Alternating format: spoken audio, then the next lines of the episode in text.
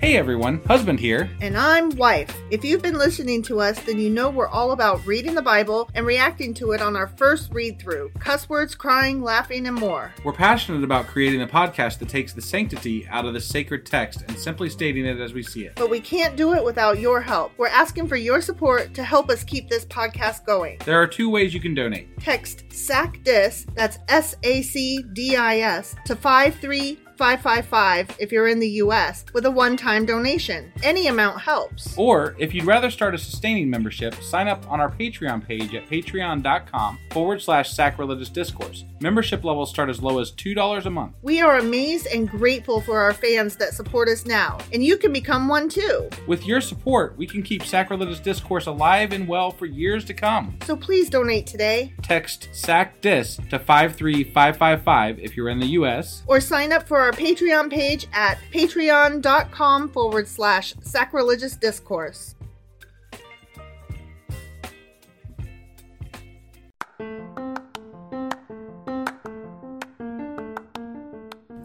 Welcome to Sacrilegious Discourse, I'm husband. and I'm wife. Together we're reading the Bible for the very first time.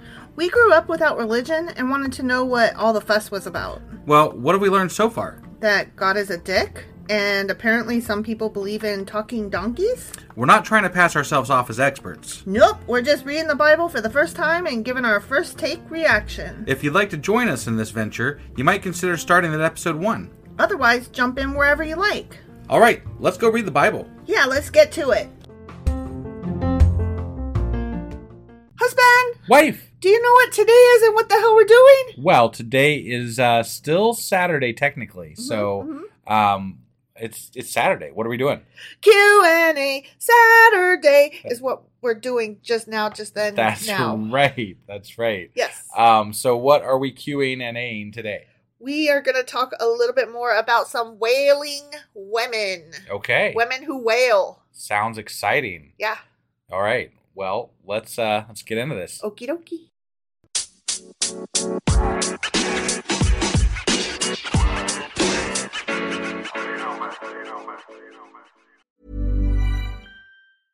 A lot can happen in the next three years. Like a chatbot may be your new best friend.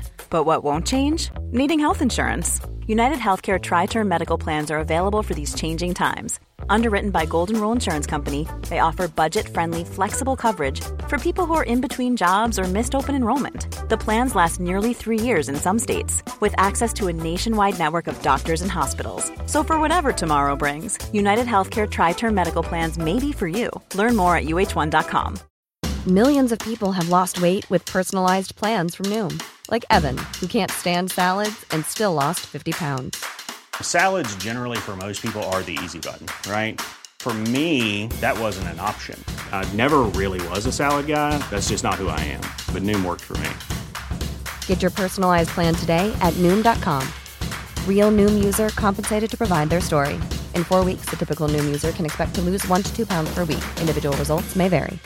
Ready to pop the question? The jewelers at BlueNile.com have got sparkle down to a science with beautiful lab grown diamonds worthy of your most brilliant moments. Their lab grown diamonds are independently graded and guaranteed identical to natural diamonds, and they're ready to ship to your door. Go to BlueNile.com and use promo code LISTEN to get $50 off your purchase of $500 or more. That's code LISTEN at BlueNile.com for $50 off. BlueNile.com code LISTEN.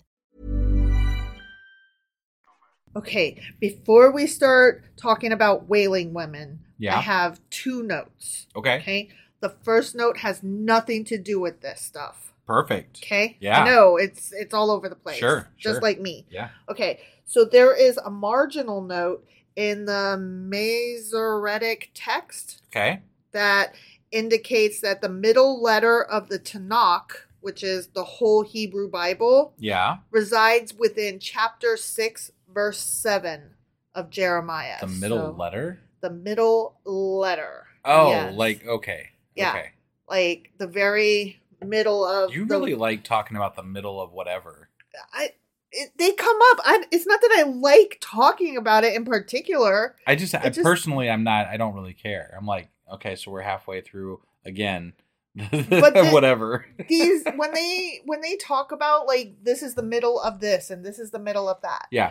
Um, the reason that I particularly like it is that it gives me um stepping stones and kind of like a guidepost as to this is how far we've come, which Sure. means that this is how far we have to go. So that appeals to me on a personal level. But the fact of the matter is, I don't go looking for these signposts. These are things that were important to the Jews that recorded this in their books. Got it. So I'm I'm bringing the information to you that was important to these people. Okay. Okay. Yeah. And and yes, I am defending myself because like it's not just me though. I got it. I got it. Okay. So anyway, um chapter 6 verse 7 of Jeremiah just as a recap goes as a fountain wells up with water so she wells up with her wickedness violence and plundering are heard in her before me continually are grief and wounds And this is where the middle letter lays. yes the very middle of the tanakh Got it. Okay. Yep. All right. very middle All right. Okay. Yeah. so that was one of my notes Okay. okay Mhm. Um, my second note is about what we are not talking about today. Okay? Okay. Because we're talking about wailing women, well, we're about to, Yeah. but um, something that kept coming up over and over again in my research was a wailing woman, which is something entirely different that we're not talking about, except that I am going to tell you what she is so that you don't get her confused with Okay. what we are talking about. It's also biblically related. No. No. So there's a, a legend called the Wailing Woman. Okay. Um, she's typically a um, Mexican legend called La Llorona. And she's like, you know how there's like the story of the woman in white? Like there's all these different Yeah. ghost stories, right? right. So she is a wailing woman, also referred to as a banshee, because she cries and wails because um, in a fit of despair, she drowned her children Okay. because like her husband cheated on her or something. got it. So it she went mad and drowned her children and killed herself and now for the rest of eternity La Llorona is wailing and she's referred to as the wailing woman. So we're not talking about her. Got it. Okay. Yeah. But I had to I had to say that because she kept coming up and I'm like, "No, I'm not looking for La Llorona. God damn it." Okay? so wailing women is what we're talking about today. Okay. Okay. All right. All right. So, in the ancient Near East, there was a profession, the wailing woman pr- profession, as yeah. we know, Yep. that was passed down from woman to woman, from neighbor, woman to girlfriend. Okay. So, Okay. like they they were all like doing this together. Got okay? it. Yeah. And it was a guild. It was a mourners guild, and it Hmm. was called the keening or weeping women, as we know in the book of Jeremiah. Right. Okay. They were trained and paid to perform the public ritual of funerals. So they were literally funeral directors and grief counselors. Okay. Okay. They like bore all these different titles. Sure. Okay. Um, so let me tell you a little bit about grief as a communal activity. Okay. Okay. As re- as as as in ancient Jewish. Yes. time- An ancient Jewish tradition. Yes. Okay, all right. Okay. Yeah. So grieving was a communal activity, and the wailing women led their communities in shared expressions of grief. They created space and community for the family and friends to grieve without embarrassment and to never be alone. So they could, you know, feel safe in their grieving and put on whatever uh, effects that they needed to Got it. to display their their mourning Right. of the person who had passed. They were skilled and trained in the art of grieving, which I mean they considered this a skill Yeah.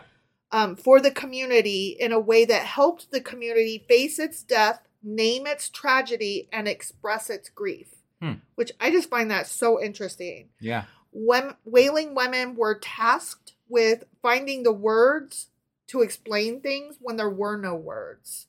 They were the first to quote unquote vocalize what had happened Okay. um, during some kind of tragedy. tragedy Or death or or- whatever. yeah. Right. Yeah. and So their job was to try and make sense of communal tragedy. Okay. Okay. All right. The Wailing Woman and Jeremiah played a great role that we should not overlook. Okay. Yeah. Because they were among the few who actually listened to Jeremiah and took the dire situation of their nation seriously by beginning to wail and lament for the tragedy that was about to befall Israel. Ah. So I kind of overlooked that when we were reading about the wailing women. Like it didn't occur to me that as you know, he was saying gather them and and get them going. Yeah. That they actually listened to Jeremiah and and started up.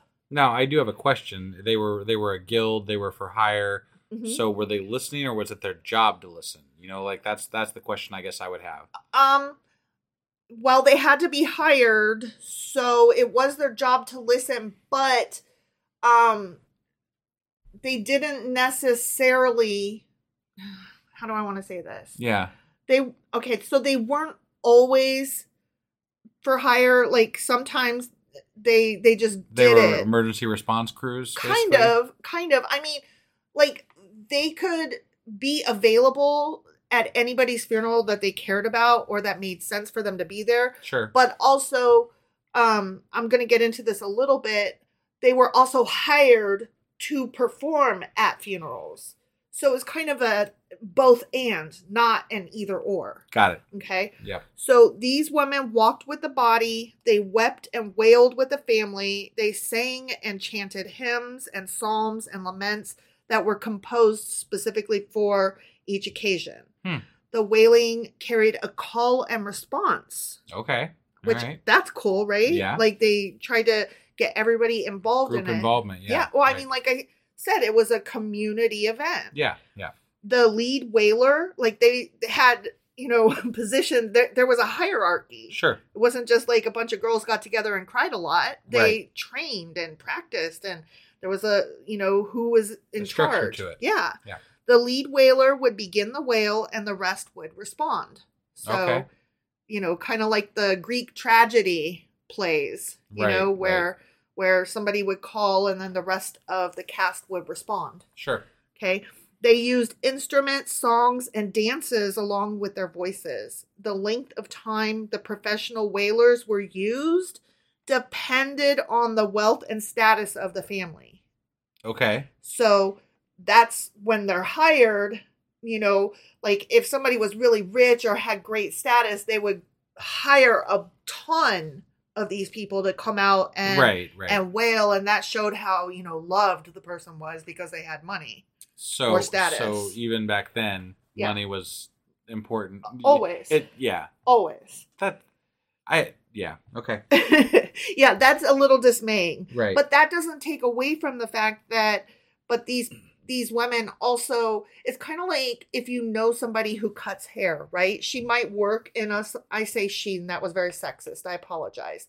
Um the person who is a hairstylist might work in a salon but might also um be available to cut family members and friends hair Sure. for free. Right. So that's what I mean by it was both and, Yeah. Yeah. you know? Yeah.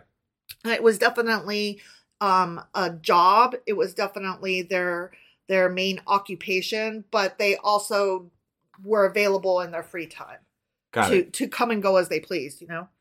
To measure the wealth and fame someone had achieved during his lifetime, one would only have to glance at the size of the funeral procession carrying the dead body to its final resting place. Mm. So, Yeah. yeah Yeah. that kind of summarizes what you just said. Right.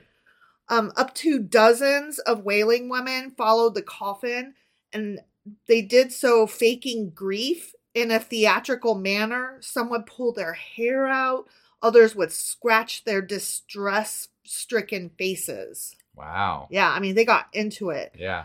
and um this went on into the roman empire and so when the romans started doing it the procession sometimes got so violently realistic that rules had to be implemented to bring solemnity and simplicity back to the funerals Wow. yeah i was like damn romans y'all take everything too far i mean right like they do everything over the fucking top Right. Some guilds included musicians, both male and female, but the professional mourners were almost always women, Got it. like with without fail. sure. sure. Um, if there was a male involved, it was usually a eunuch or somebody who probably today we would identify as trans or intersex. sure. I'm not sure how they identified back then, Right. but that would have been why they were allowed to be included. Yeah. Wailing women were employed to shed tears, grasp the dead body with a horrified glance, or kneel beside him. I see. Mhm. Okay. Among the tearful women following the entourage, some were responsible for raising their arms into the air with an imploring look, like, you know, beseeching God almost. Right, right. While others buried their faces into their hands. Got it. So they all had a different role to play. Like some were like the grieving and and crying and mourning, and others were like begging God, you know, how could you let this happen? And Right. you know, others were just like so stricken that they were dancing around wildly. Yeah. So it was quite the display, Sounds like it. right? Kind of interesting though. Yeah. I mean, yeah. it was almost like a party but a sad one. right, right. You know what I mean? Yeah. Um. So Speaking of which, I've always wanted that. Like one of my uh, favorite. You've always wanted to sit Shiva. no. Oh, I'm sorry. Go no. on. One of my favorite funeral um, rituals is like the the New Orleans uh, like jazz procession. Ah, you know, yeah, like yeah, yeah. party. You know, like that. That. Yeah, That to me is like the way to go. yeah, Yeah. like I, I love that that idea of that type of a ceremony. Yeah, like So- a like a real party. Only instead Right. of the wailing women, it would be the dancing, And singing. music and yeah, yeah, yeah. yeah. So basically, the wailing women without the crying and wailing, Right. or wailing in joy Sure. and ecstasy, not like sadness and mourning and grief. Right, right. So, a similar ritual to what I just described has been traced back to the Tang Dynasty of China Huh. in 7th through 10th century AD. Okay. So, this side of Sure. uh, zero, Yeah, yeah, yeah. like in the positive, not in the BCs. Right. Okay. With actors being hired to attend funerals and entertain the grieving family with historical reconstructions, staged combats, loud music, and gargantuan feasts. And is this uh, supposedly imported to that dynasty from, uh, you know, this? Um, was this the roots of it, or like, you know, I, is I this honestly, uh, something that came about separately? I would imagine separately because they were even way back then still very closed off from the rest of the world. right. I would just imagine that humanity over time always develops a way to deal, with, its grief dead. and deal with all that. Yeah. I mean, cavemen everywhere like were putting rocks on bodies all at the same time because it kept wild animals from chewing up the bones. Sure. You know, and so you're going to see that even without different tribes of people having come to each other Right. You know? Right. um, w- we all develop along the same lines, i- if not identically, similarly at least. Right. Right. So um, the tradition still exists in modern day China, where professional mourners continue to move the funeral's attendees to pity, performing heartbreaking lamentations about the loss in order to leave the relatives on the verge of tears. Hmm. So it's still, they put on a, a show, a performance. Got it. Yeah. Got it. Wailing women died out in Europe, like the whole tradition of it died Sure. out in Europe, not in China, Right, obviously, right. after the fall of the Roman Empire. Okay. But an oddly similar tradition followed in their footsteps across 18th century Europe. Funeral mutes, where people paid to display sad, grave faces at funerals, typical characters of Victorian era England Hmm. wearing black clothes and gloves, these professional mourners said nothing, be, you know, mute, Right. Right. but added by their presence to the sinister tone of the funeral procession. Ah. Uh-huh. And um, I read that um, Dickens included a lot of these mute people. Um, mute mourners in some of his books like Oliver Twist and I forget what the other one was but anyway he he included them quite frequently in his works sure. So because it was something that was in society and it Yeah. was something that you would see. yeah, and he was writing about the times as he right. saw them. Right. So um, that's pretty much it for wailing women Okay. and the wailing woman. Don't get them confused, guys. I, I won't get them confused. yeah. One's one's a ghost story, and the other is an actual practice. Got it. Got it.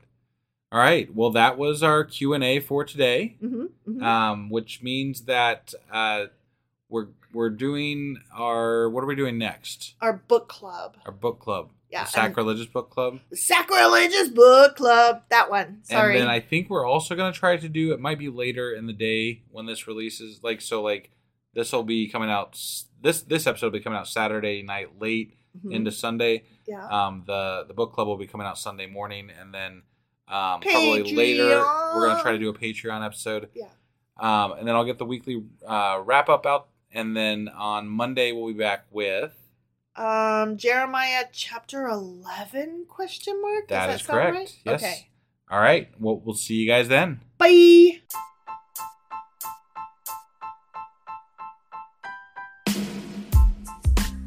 Hey wife, I guess that's the end.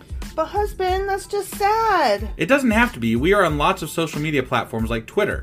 Our handle there is sacrilegious underscore D. For these nuts. Oh my god. Stop doing that. Anyway, we're also on Facebook, Instagram, and Pinterest. There's a link to all of our social media sites at our website. Ooh, we have a website. Yeah, it's sacrilegiousdiscourse.com, where you can also find a link to our merch shop. We have a merch shop. Yep, we have podcast themed clothing, mugs, notebooks, and more, as well as an atheist and science themed products. Wow, our fans should really go check that out right now. Definitely. They can get in touch with us by sending an email to sacrilegiousdiscourse at gmail.com. But before they do that, we could really use some help. Oh yeah, with what? Well, it's not free running the podcast, and we need some financial support in order to get better equipment, which will free up time so we can concentrate on our podcast and our fans. Okay, so what should they do? Head over to patreon.com forward slash sacrilegious discourse and sign up as a contributor on our podcast. Supporters there receive additional bi weekly episodes that we record just for our Patreon members for as little as $2 a month. Also, we'd really appreciate it if you would like and subscribe on whatever platform you're using. And Apple Podcast reviews help us out tremendously. Like and subscribe, leave an Apple review, join us on Twitter, support us on Patreon. That's a lot of instructions. Don't forget to say thanks. Thanks! Okay, bye.